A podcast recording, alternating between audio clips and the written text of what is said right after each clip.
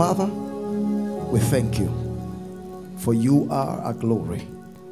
We love and adore you and bless your holy name. Thank you for today.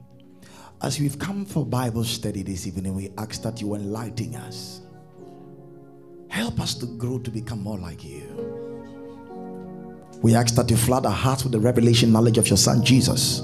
Teach us your ways, that we may apply our hearts to spiritual wisdom. We thank you. We bless you. In Jesus' name. Amen. Oh, is it being recorded? All right. Uh, please be seated. Thank you so much for coming. All right. What a blessing. All right. So, um, in the next um, few minutes, I quickly want to establish us on a very important truth that I strongly believe every Christian should understand. Now, what is happening today is that, you know, in an attempt to solve people's problems, or in an attempt to make people's lives better, we sometimes have preached as preachers have gone to the extreme and we are almost at the verge or at the edge of losing very vital Christian truths that are so crucial to the faith of Christianity. The problems of people can be very overwhelming, and sometimes, as a preacher or as a teacher, the more of people's problems you hear, uh, you know, because we are very compassionate sometimes when we we have a when people have are going through issues that you cannot you know you can't be able to solve. Sometimes there's a tendency you know of focusing more so that people can at least become happy when they hear you encourage them about their life problems. But that also can be very tempting. It's unfortunate that the faith of the Christian is almost lost. Today, you ask the Christian, the average Christian, about salvation, and you will be shocked the response you get.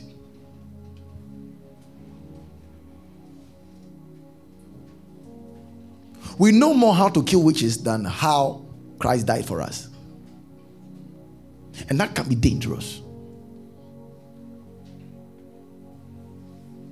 Tonight, I want to establish you on what I call assurance of salvation.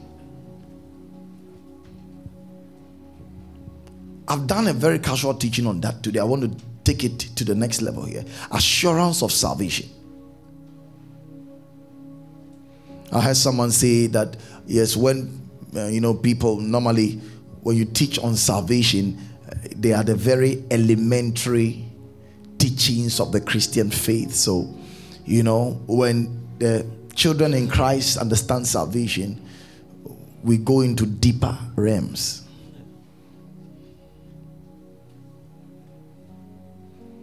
Salvation is the deeper realm. And I'll be explaining some wonderful things to you that will really help you. So, we want to solve or answer a question about assurance. How do you know you are saved? That's what we mean by assurance of salvation. How do you know you are saved? Or how sure are you that you are saved? Number one, how do you know you are saved? Number two, how sure are you that you are saved?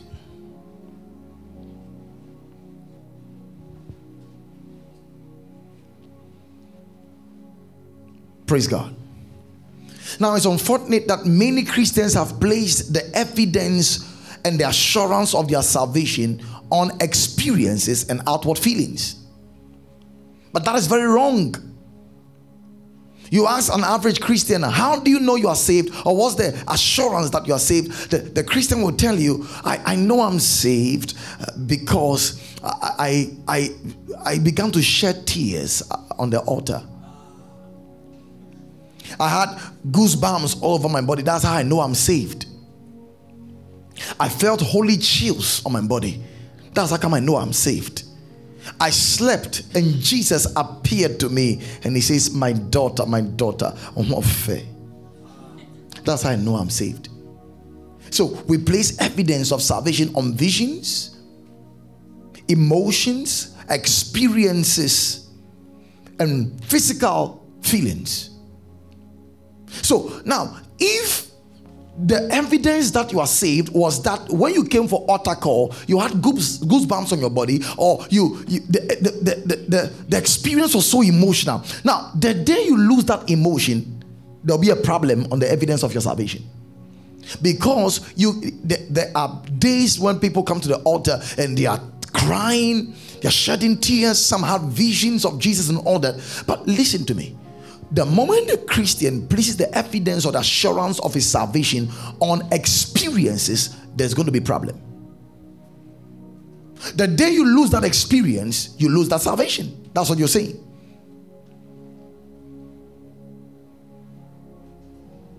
So if it was goosebumps that you experience and that becomes the evidence, the day you don't have that goosebumps again, after 10 years, you don't feel anything again, that means you're going to doubt your salvation.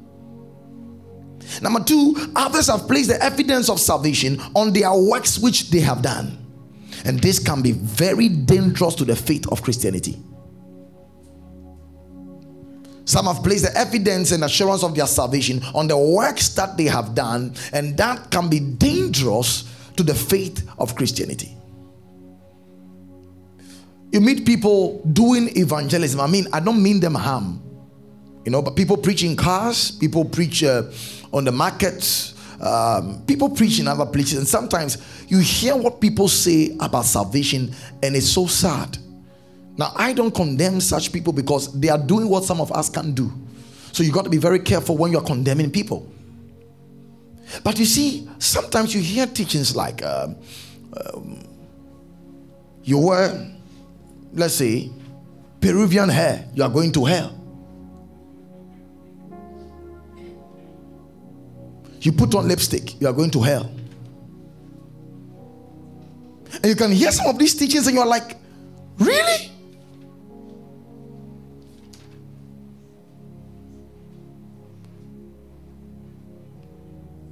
So if people place their evidences on such, then what becomes of the blood of Jesus? Am I teaching good here? So now listen, we got to understand two basic principles to understand salvation. Number one, salvation is not a feeling, it is a knowing. Salvation is not a feeling, it is what? A knowing. That means when it comes to salvation, we must not feel saved, we must know we are saved. Because there are days you will not feel saved.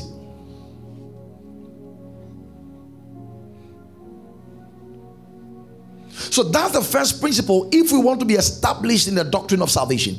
We we say salvation is not what a feeling but a knowing.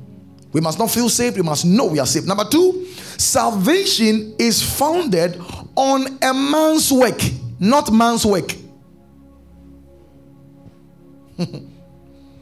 Salvation is founded on a man's work, not man's work.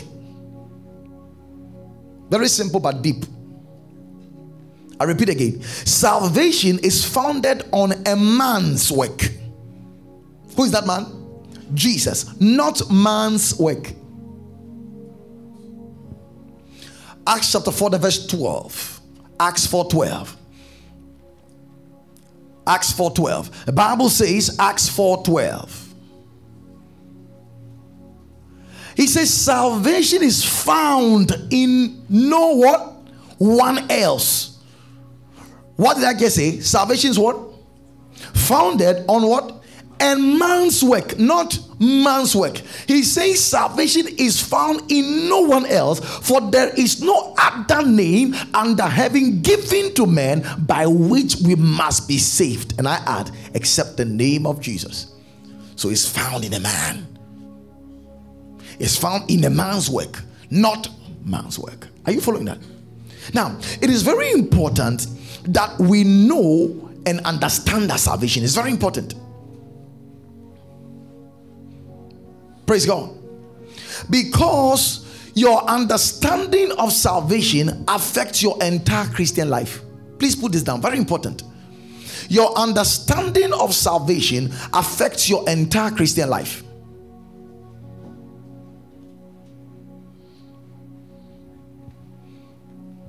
Huh. Now, we need to understand that Christianity stands or falls on the truth of salvation. Christianity stands or falls on the truth of salvation. What I mean by that is that there is no Christianity without salvation. Hmm.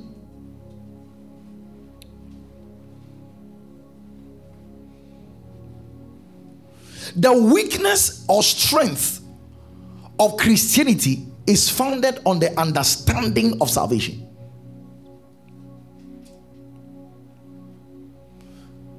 So, weakness in Christianity is determined by weakness of the understanding of salvation. Strength in Christianity is predicated on the strength of our understanding of salvation. Now, let me put it in a better light. A poor understanding of salvation will lead to a poor understanding of Christian living.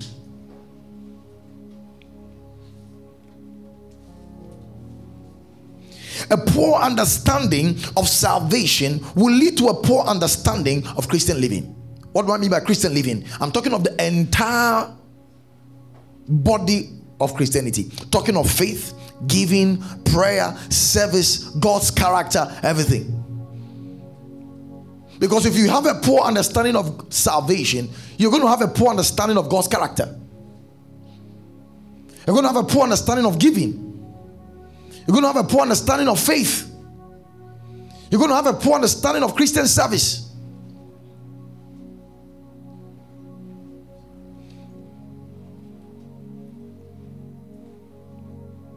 So, here comes the big question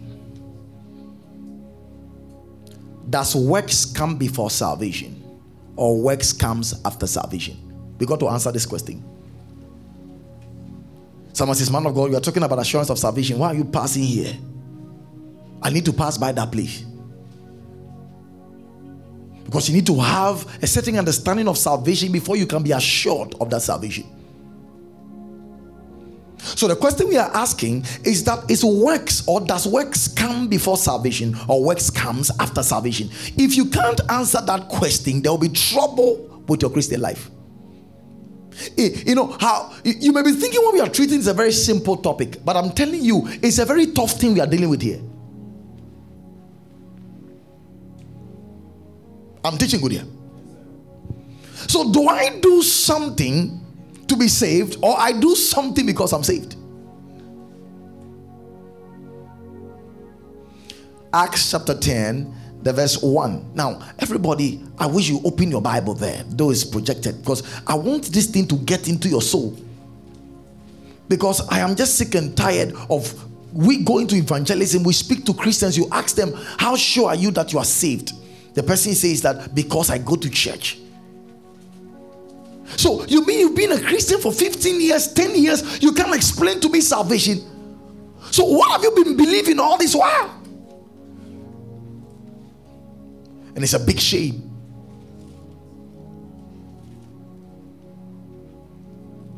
Now, there was a wonderful man called Cornelius who was a centurion of the band called Italian Band.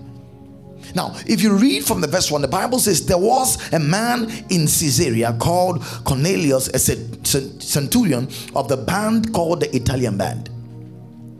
Now, note this. The verse 2 is a very important point I want you to note because I'm going to use that to build on what I'm teaching you. The Bible says he was a devout man. Now, give me um, NLT. He was a devout man. He says, okay, he was devout. Now give me NIV. Devote. Okay, let's try amplified and let's see. A devout man who venerated God. Okay, let's continue. And one that did what? Feared God with all his house, which gave alms to the people and did what? Pray to God always. Now, he saw in a vision evidently about the ninth hour of the day an angel of God coming into him and saying unto him, Cornelius. And when he looked on him, he was afraid and said, What is it, Lord? And he said unto him, Thy prayers and thy alms are come up for me, come up for a memorial before God. And now send men to Joppa and call for one Simon, who said him is Peter. He lodged with one Simon, a tanner, whose house is by the sea, seaside. He shall tell thee what what thou oughtest to do. Now, the Bible tells us of this man called Cornelius. And the Bible describes Cornelius with four words. The Bible says, number one, he was a devout man. Number two, he was God fearing. Number three, he gave much alms. And number four, the Bible says he what? He prayed always. But an angel appeared to this man in a vision and told him to go to Simon Peter and he would tell him what to do. Now,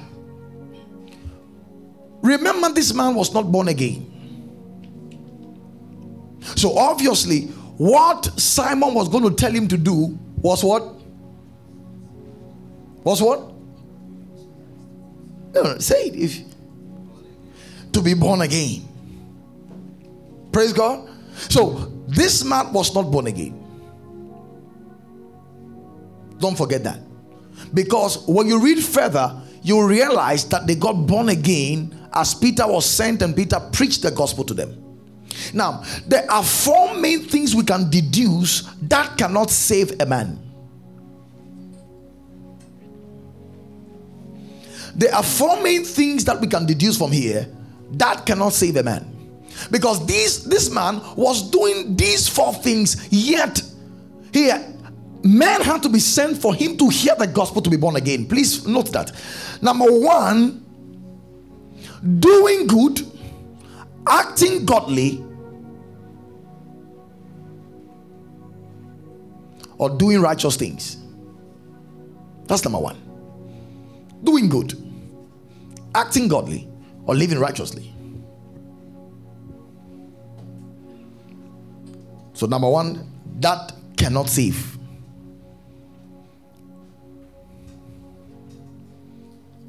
That cannot what? Save.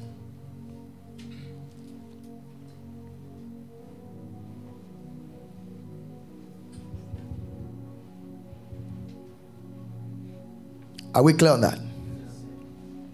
Remember, the Bible tells us that our righteousness are like what? Filthy rags before Him.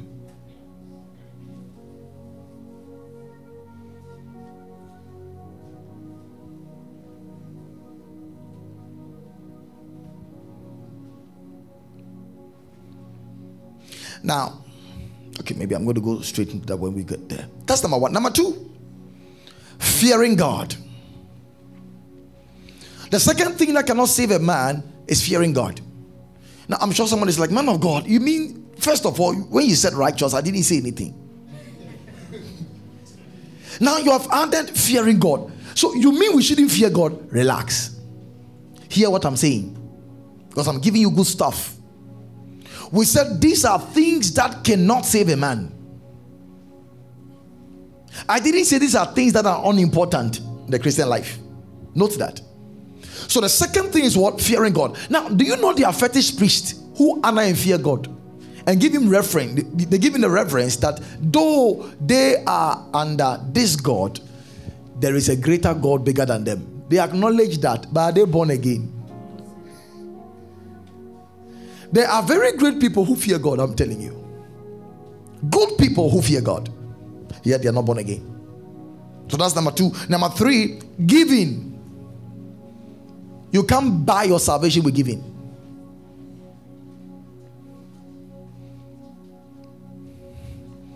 All kinds of doctrines. I heard someone say, uh, the more you give, the more your gate in heaven becomes bigger.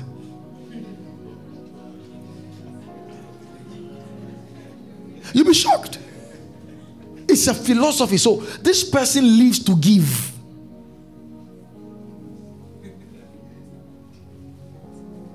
So there are people who are trying to gain access with that wrong understanding of giving. And number four, praying. The fourth thing that can never save a man is praying. Now remember, Muslims pray. In, in fact, five times a day. You, do you pray? You don't pray but you are born again. Jews pray three times a day, but they are not saved. Buddhists pray meditatively, but they are not saved. And these are four things we need to understand that cannot save a man. What's number one? Doing good. Number two, fearing God. Number three, giving. Number four, praying. These things can never save a man. So now we want to answer the question is works before salvation or works is after salvation? By this thing, what's the conclusion? Works is after salvation. So these things are not unimportant. Rather, we must place them in the rightful context. Context. We do these things not to be saved, but rather we do them because we are saved. So, after salvation, our godly living, our fearing God, our giving, and our prayer becomes relevant to God. Remember, the Bible says his giving was a memorial, but he was not saved. So, in as much as all these four things are very great, outside the context of salvation, they can't help. Please, am I teaching you something good? Now, this teaching I'm giving you is going to combat a lot of things going on today. Because if you don't understand them, you'll be in trouble. By giving you this teaching, I am actually putting on you a weapon. You know that weapon? It's called what? The helmet of salvation.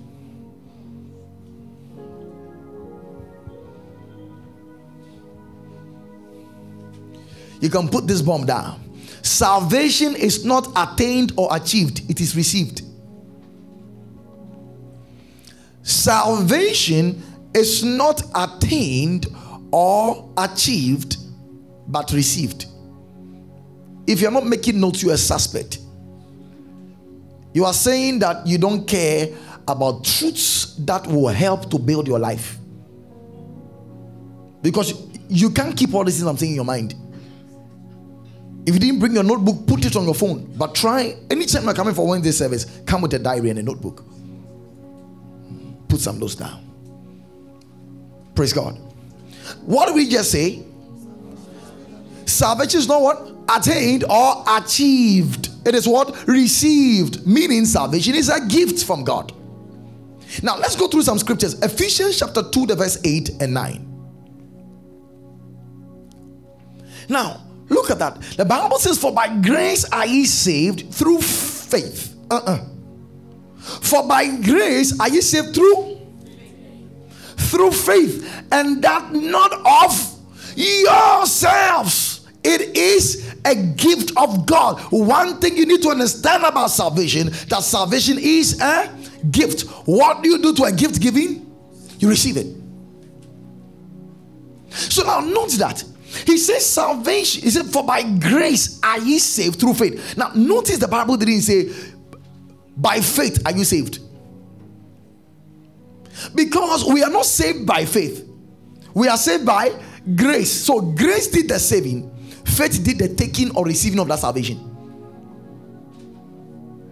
So that means your faith is not powerful until grace makes it available.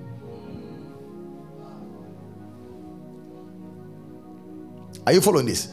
So, grace is the hand that gives you the package of salvation. Faith is the hand that receives that total package of salvation. Did, I, did you get that?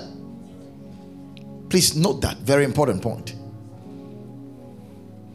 So, you got to put this down. Very important. Salvation is grace alone, through faith alone, in Christ alone.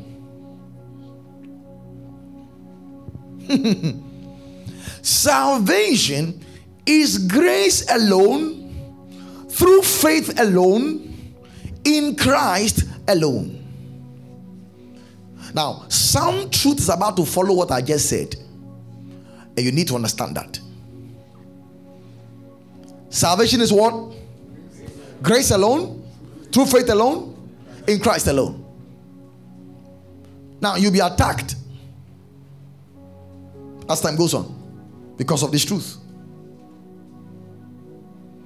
Anything other than this truth I'm teaching you is there to corrupt the face of Christianity.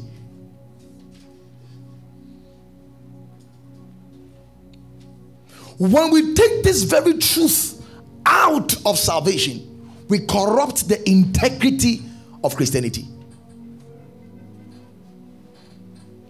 Now, I heard someone say he went to heaven and Jesus appeared to him and said to him that those who don't pay tithe will go to hell.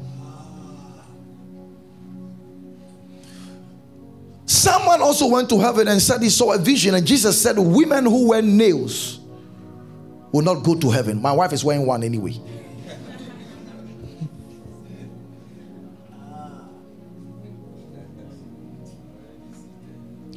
now, we have a problem. 2000 years ago, there was no nails.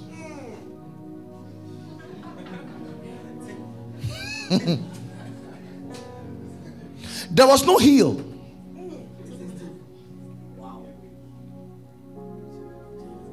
So, once we introduce something, we call it modernized gospel and that can be a problem. Apostle Paul warned every child of God when it comes to visions and revelations. There was a boy who had a vision at the age of five years. And he came and said all kinds of things. He saw his grandfather in hell, saw all kinds of things in hell, and wrote a book on it. It was after 15 years, the boy said what he said was a lie.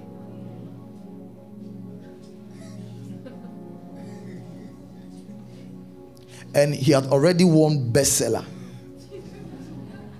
Made some good money. And after 15 years you said it's what? A lie. So now what of those who did not follow scripture and bought into the vision of a boy on how people go to heaven? Listen scripture is your boundary. Visions are to validate scripture. They are not to replace scripture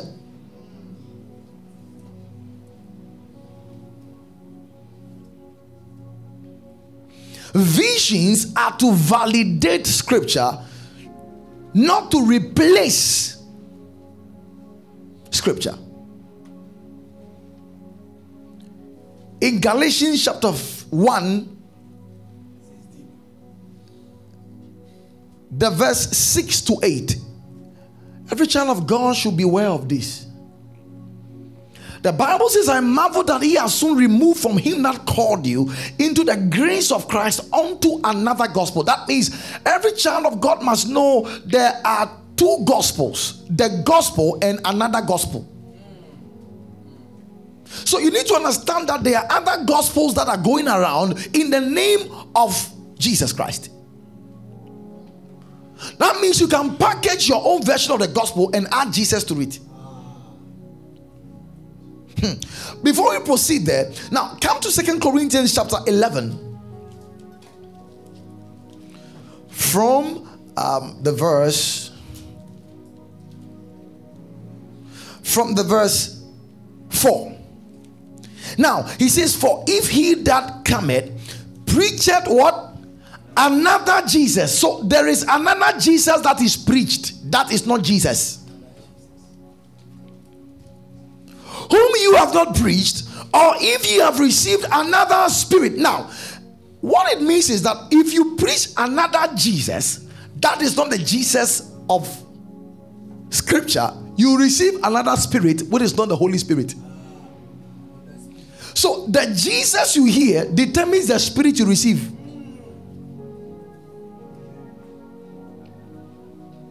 So if the Jesus you heard stated that it is tithing that equals salvation, that means you receive the spirit of bondage again to fear.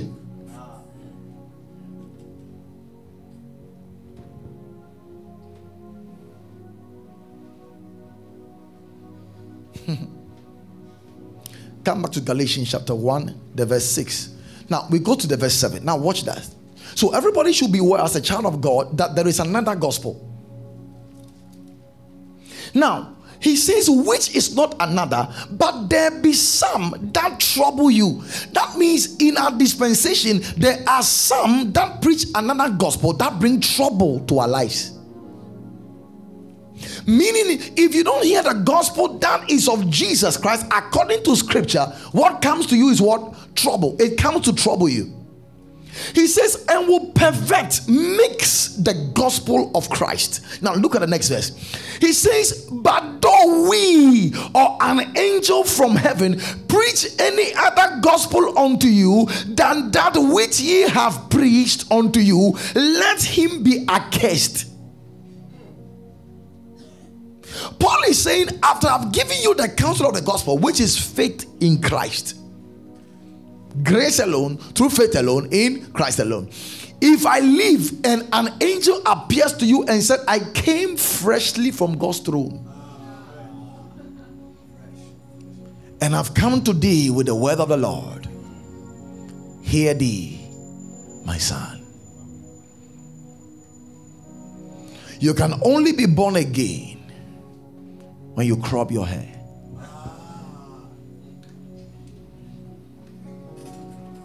When you burn incense. Paul said, Let him be accursed. You know what accursed? It means be banned or excommunicated. You know what it means? If you are watching a television station and the gospel they are preaching is not according to what was preached, change it. Change the channel. Now, this warning was so serious to Paul that he repeated that same verse in the next verse. Look, he says, As I said before, so say I now again. If any man preach any other gospel unto you than that which you have received, let him be what? Accursed. That's a serious matter here. So he says, if an angel comes and gives you a vision other than what was preached, or if a human being comes with another message outside of this gospel of salvation, which is founded on the blood of Jesus Christ and received on account of faith, he said, Let that person be accursed.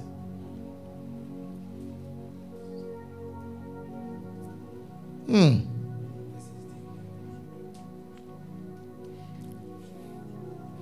So, be very careful when someone gives you a vision about salvation outside scripture. Now imagine I come to you, I'm preaching the gospel to you, right? You'll be shocked. These same people who are hearing me. Someone comes and said, I, comes and said, I went to hell. Everybody will sit upright. I went to heaven and I saw the gold on the street. I saw the flowers, the angels singing. I saw many houses. Don't you have a house? Now, people will respect that man. Hey, he went to heaven. He's a special man. He went to hell. He's hot.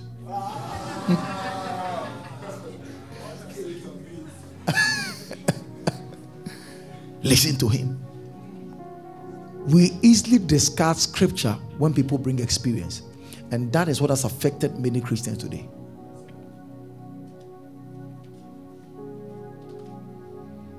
Is anything wrong with vision of heaven and hell? No, it comes to encourage Christians. But when it goes outside the boundary of faith, discard it, no matter who said it. Did you hear me? No matter what, no matter what, who said it. So if that person is an archbishop or a pope or a right reverend or a very reverend or a most reverend and comes and tells you that salvation is not grace alone, through faith alone, in Christ alone, do what?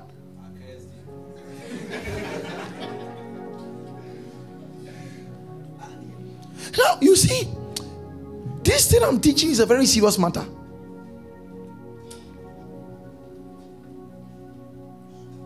So Ephesians 2 8 9 says, For by grace are you saved through faith.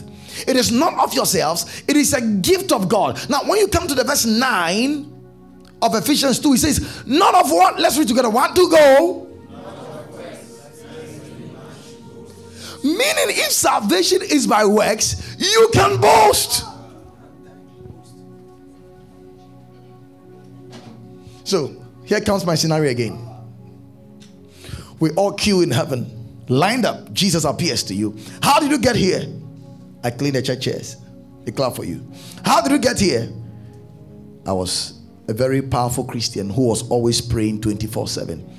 They clap for you. How did you get here? I was giving good offerings. How did you get here? I was sowing very good seeds. How did you get here?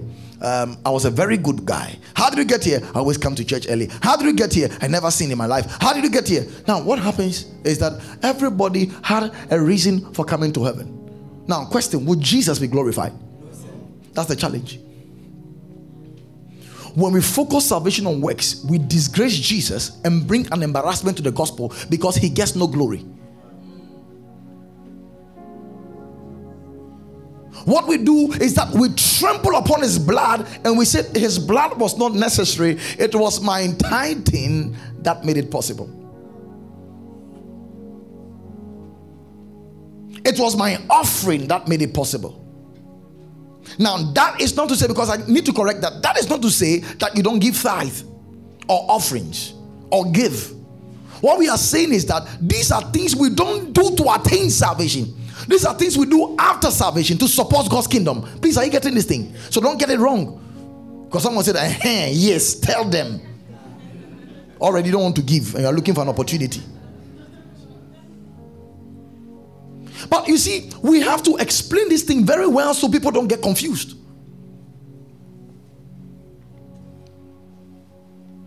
I'm teaching with you.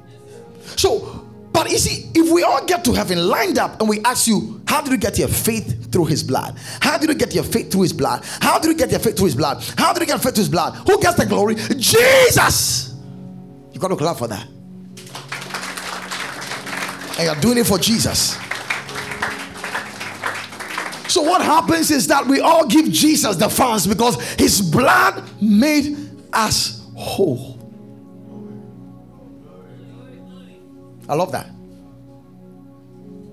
Now, I always use a scenario, two scenarios. The first one was the story of the Passover, the second one was the story of Noah. Now, remember in the story of the Passover, that's if you have read Exodus 12. The Bible tell us, tells us God told them to get the Passover lamb examine the lamb to see whether it was without blemish. The whole assembly should kill the lamb, apply the blood of the lamb on their doorpost. Of course, that lamb was Jesus Christ. He was the lamb of God that taken away the sin of the world. He was examined, no fault found. Jesus was examined, there was no fault found in him. The whole assembly killed him. The whole Jewish assembly killed Jesus. But they placed the blood of the lamb on the doorpost, and God said, When I see the blood, remember, He didn't say, When I see your work.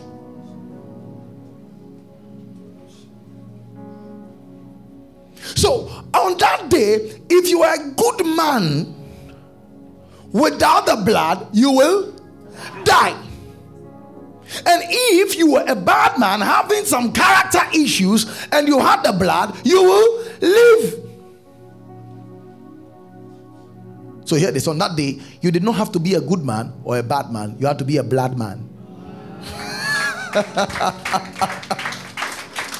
it's good, man. So it was the blood that made a difference. So when the angel of death came and he saw the blood, not your work. So your work was not counting then as it pertains to salvation. Please, are you getting this thing? So when he saw the blood, he passed over. It's same with salvation. The blood makes the difference. So it is your faith in the blood that guarantees your salvation. It's the same with Noah's ark. The ark was a picture of Christ and salvation. Listen to me. If you are a good man and you fail to enter the ark, you will die. If you were bad and you were in the ark, you. So that they imagine you've not done anything and then the flood was coming. You went to go and stand outside. Hey, flood. You can't flood me. Because I ain't done anything bad this week, yeah? You can come. You can come. I haven't done anything bad. Now, what is going to happen to you? You'll be flooded.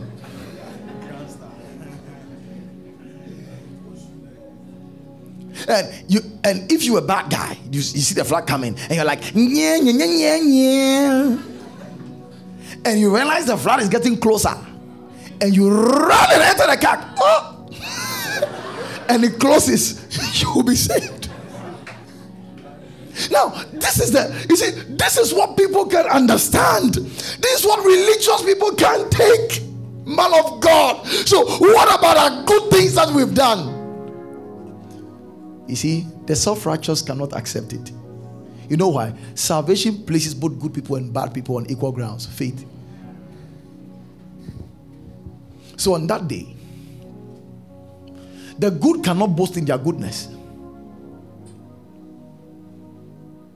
And the bad cannot pity their badness.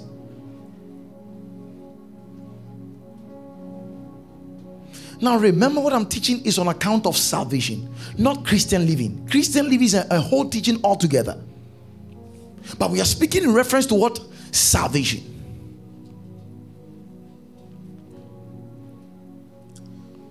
Am I teaching well here? So now, look at Romans chapter 6, the verse 23. Quickly. Now, he says, For the wages of sin is death, but the what? Gift of God is eternal life through who? Jesus Christ our Lord. So we get to understand that salvation is God's gift through Jesus. We don't work for it, we receive it. Now, Open your Bibles to Romans chapter 5, verse 17. Romans 5 17. Now watch that. The Bible says 517. For if by one man's offense death reigned by one. Now who is that one? Who? Adam. Much more they which what? Receive abundance of grace and the gift, gift, gift of righteousness. So salvation is God's gift of righteousness. It is received. Second Timothy 1 9, one of my favorite verses. Look, let's read together. Are you ready? You sure? One, two, go. Who are sick loudly?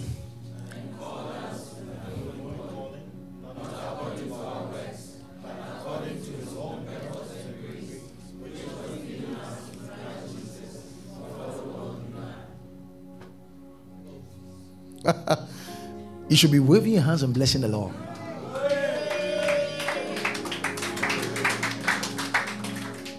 See Bible.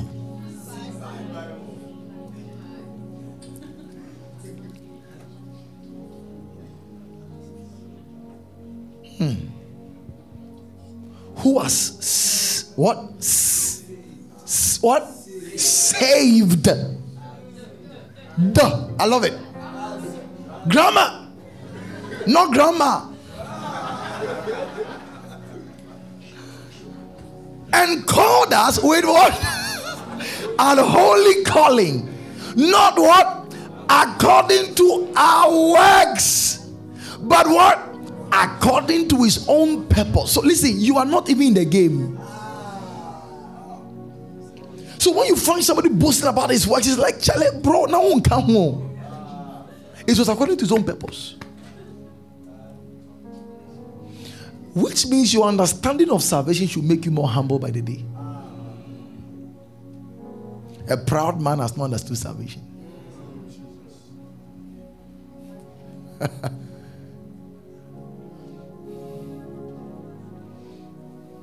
now, look at Second Timothy, sorry, Titus chapter 3, the verse 4.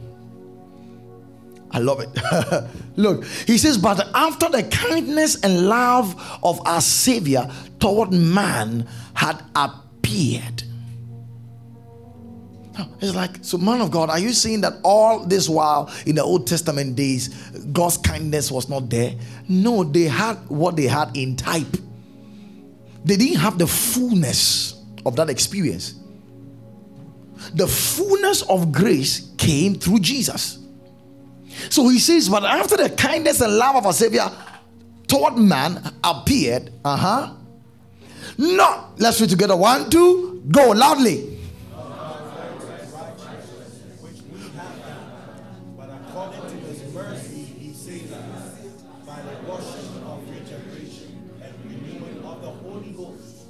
Now, I love this thing.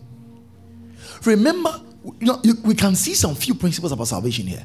We get to understand number one, salvation is a gift of God. Number two is Second Timothy 1 9. The Bible says, Who has saved us and called us with a holy calling, not according to our works, which is but according to his own purpose. So we are saved according to God's purpose. Number three, he says, not of works of righteousness. Remember, what are the four things? What's the first thing among the four things that doesn't save a man? Righteous living. So he's saying, not by works of righteousness, which you have done, but according to his what? So we are saved by his mercy. You know what it means? When a man ever thinks his works contributed to salvation, you know what he has done? He has actually insulted God's gift, neglected God's purpose, and frustrated God's mercy. Hmm. See, to think salvation is by works is an insult to Christ.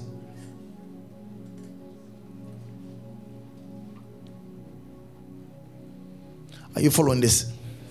So now he says, but according to his mercy, he has saved us by the what? Washing of regeneration and the renewing of the Holy Spirit. Romans chapter 5, the verse 6 to 10. One interesting chapter. Romans chapter 5 from the verse 6 to 10. Now, now look, now, the Bible says, For when you were without strength, are you seeing that? So it was when you are without you were without strength to do anything to convince God to save you. In due time, Christ died for the ungodly. So Christ never thought of dying because he found someone doing good. It was when we were without strength we didn't have what it takes to please God. Then the verse 7 says, For scarcely for a righteous man will one die.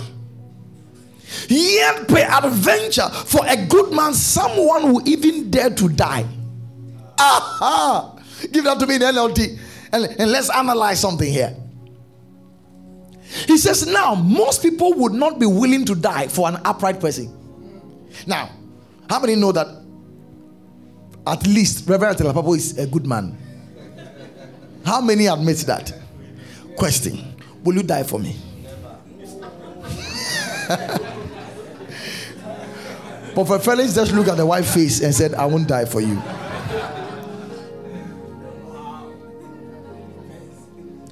Even you, you won't die for your wife. Except, uh, I said never. You pay for it in the house. you better apologize here. You know, it's better not to tell her you, you will not die for her. Don't tell her, but who say woman? No.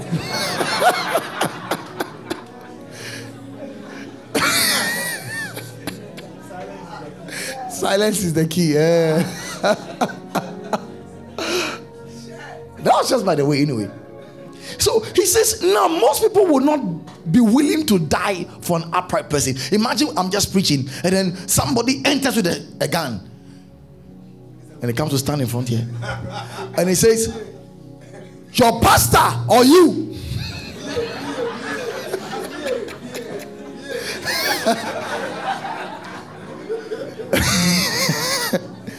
Your pastor or you?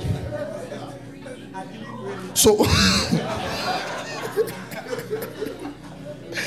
so either one of you sacrifice for your pastor so he can be able to preach to the many others that are left. Or your pastor dies. Now grown answer. then you guess someone get a pastor. Robber, pacho me the son me buy you. And then me first day me buy. Me nim no crowd baby ah. Ọtí ọsí salvation by west salvation by west mi n ti dọ̀ kan kra ase pacho kuno kuno why. Mi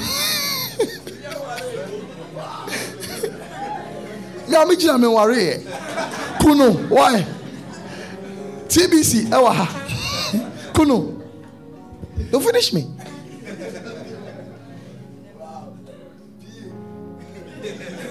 Most people would not be willing to die for an upright person. Though someone might perhaps be willing to die for a person who is especially good. Perhaps. But look at the next verse. He says, For scarcely, oh, but God did what? Commended his love toward us while we were yet sinners. So listen, how can you dare boast that you did something good to be saved? Because while you were yet a sinner, Christ died for you. So now that you are born again, when and at what point did you ever think that it was something you did that earned you salvation? Explain that. Explain that to me. Give that to me in NLT version. Now watch. He says, But God showed his great love for us by sending Christ to die for us while we were still sinners. Still, still sinners.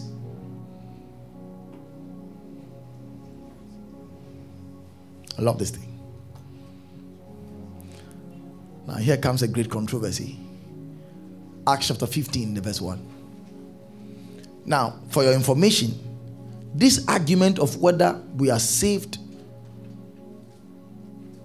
apart from works or we are saved because of works It's not a new argument.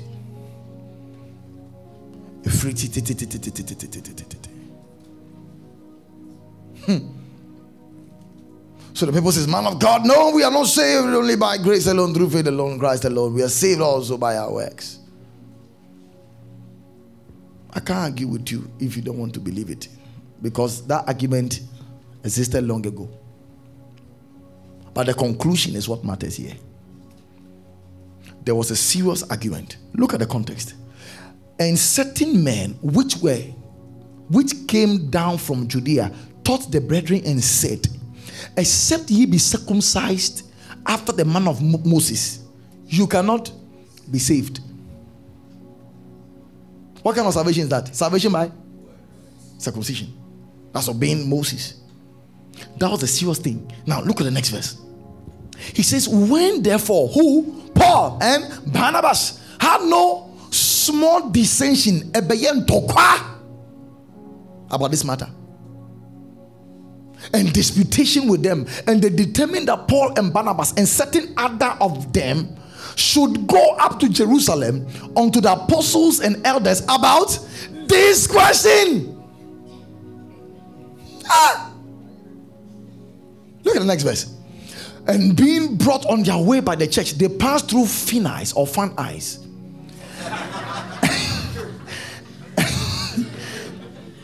and Samaria, declaring the conversion of the Gentiles and they caused great joy unto all the brethren. Now, remember in Acts chapter 10, whilst Peter was preaching, he thought he had to baptize them in water before they get born again or they get filled the Holy Ghost. Whilst Peter was preaching, the Holy Ghost fell on them and they were confused. Ah, I thought we were supposed to preach before they believe. Then we said, let's go into water. Now, when we are preaching, they receive the Holy Ghost. I'm confused. Now, the gospel was getting clearer by the day. So now, in the verse 4, the Bible tells us and when they were come to Jerusalem, they were received of the church and of the apostles and elders, and they declared all the things that God had done with them about how Gentiles were being saved only by believing the gospel, apart from their works. Now look at the next verse. The Bible says, and there rose up certain of the sect of the Pharisees which believed. That means these Pharisees who had religious backgrounds believed the gospel, but their religiosity did not leave them. It's as though Israel came out of Egypt, but Egypt was still in them. These people were Pharisees who got born again, but the Phariseeism was still in them. And they said, No, no, no, no, no, no. They were saying that it was needful to circumcise the Gentiles and command them to keep the law of Moses. Command them. Command them. Omi a Christopher ɔmo nso ɔmo nya moses ne bi na ɔmo ho brɛ brɛ Look at the next verse. And the apostles and the elders came together for to consider this matter. And no.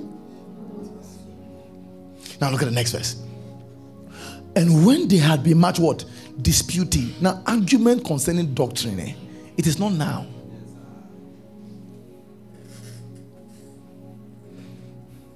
Peter rose up and said unto them, Now pay attention.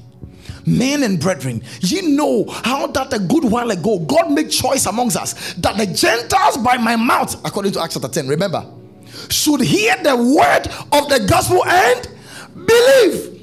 Next verse. And God, which knoweth the hearts, bear them witness, giving them the Holy Ghost, even as He did to us. So, if you are saying the Jewish people obeyed the law before they received the Holy Ghost, these Gentiles did not obey the law, they received the Holy Ghost. So now there's a confusion. So, at which point does a man receive the Holy Ghost? By obeying the law or by believing? By believing. So, the next verse, he says, and put no difference between us and them, purifying their hearts by faith. Next verse. now, therefore, can you imagine the rebuke? He says, Why tempt God? That means anybody that says that people are saved by their works is tempting God. Why tempt you God to put a yoke upon the neck of the disciples, which neither our fathers nor we were able to bear? Hey! Next verse. We're going to read, read it loudly. That is if you are born again. Okay? One, two, go.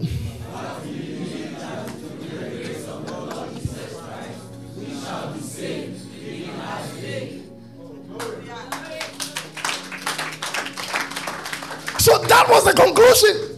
They all concluded on that matter. But we believe that was the conclusion to solve the matter of whether we are saved by works or we are saved without works. But we believe that through what? The grace of our Lord Jesus Christ, we shall be saved. That's how they solve this problem. Am I helping you? Now, Second Timothy chapter 3, the verse 15. Look, that's my final scripture. I have not started my message. So I just used today to do introduction for you. Then tomorrow we go in, next week we go into assurance of salvation. So if you miss next week, I mean, you've missed so much. Can we read together? One, two, go.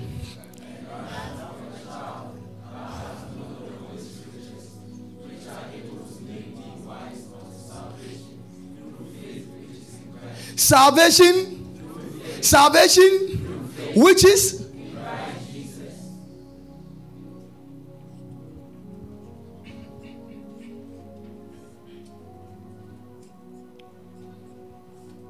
This is good.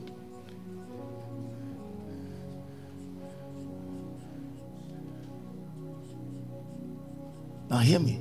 This truth is not basic. It's not basic.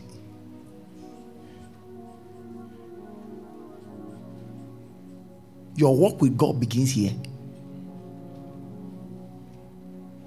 You will never be proud again when you understand this thing. That I'm only here by grace.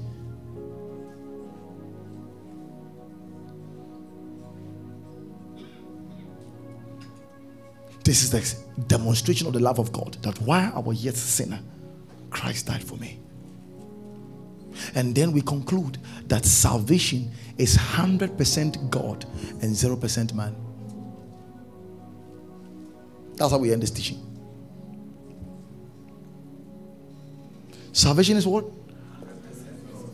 And so salvation is not joint partnership.